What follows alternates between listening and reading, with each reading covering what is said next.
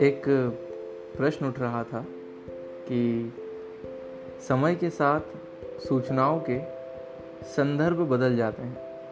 तो भाषा और उसके अर्थ के ऊपर क्या प्रभाव पड़ता है?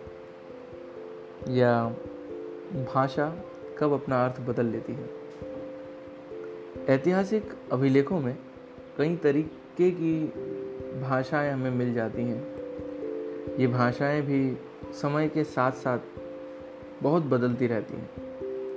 जैसे मध्य युग की फ़ारसी और आज की आधुनिक फ़ारसी भाषा, दोनों को अगर कंपेयर करें तो दोनों अलग अलग लगती हैं। ये जो दोनों के अंदर भिन्नता है, ये भिन्नता केवल शब्द भंडार और व्याकरण की वजह से नहीं आई है। समय के साथ साथ शब्दों के मायने बहुत बदल जाते हैं। अगर शब्दों के मायने समझने हैं तो एक उदाहरण लेते हैं। सबसे अच्छा शब्द हिंदुस्तान। आज हम इस हिंदुस्तान शब्द को आधुनिक राष्ट्र राज भारत के अर्थ में लेते हैं। तेरहवीं शताब्दी में जब फारस के इतिहासकार मिनहास उल सिराज ने हिंदुस्तान शब्द का प्रयोग किया था तो उनका तात्पर्य आज के भारत से नहीं था। उनका तात्पर्य था पंजाब, हरियाणा और गंगा यमुना के मध्य का जो क्षेत्र था, वे उसे हिंदुस्तान कहते थे। मिनहास सिराज ने इस शब्द का राजनीतिक अर्थ में उन स्थानों के लिए प्रयोग किया था, जो दिल्ली के सुल्तान के अधीन क्षेत्र में आते थे। सुल्तान के फैलाव के साथ साथ इस हिंदुस्तान शब्द के अंतर्गत आने वाले इलाके भी बढ़ते गए। परंतु हिंदुस्तान शब्द में कभी भी दक्षिण भारत प्रवेश नहीं कर पाया।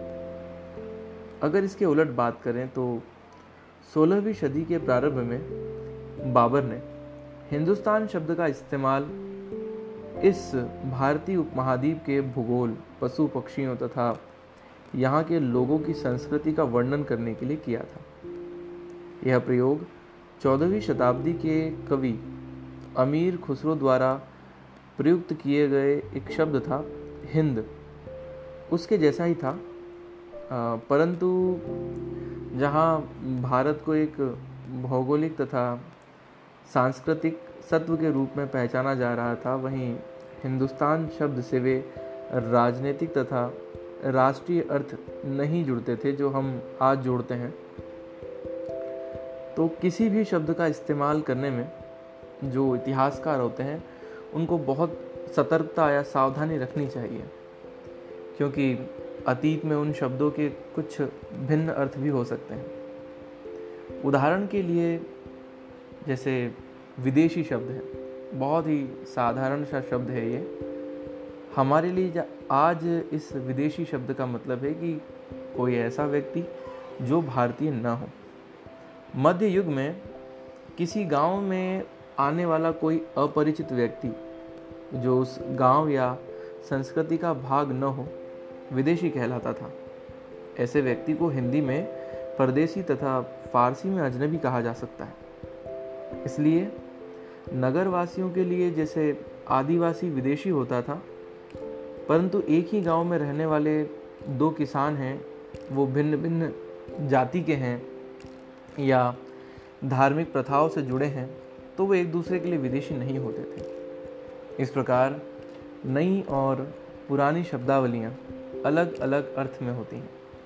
जैसे सूचनाओं के संदर्भ बदलते हैं, भाषा अपना अर्थ भी बदल लेती है।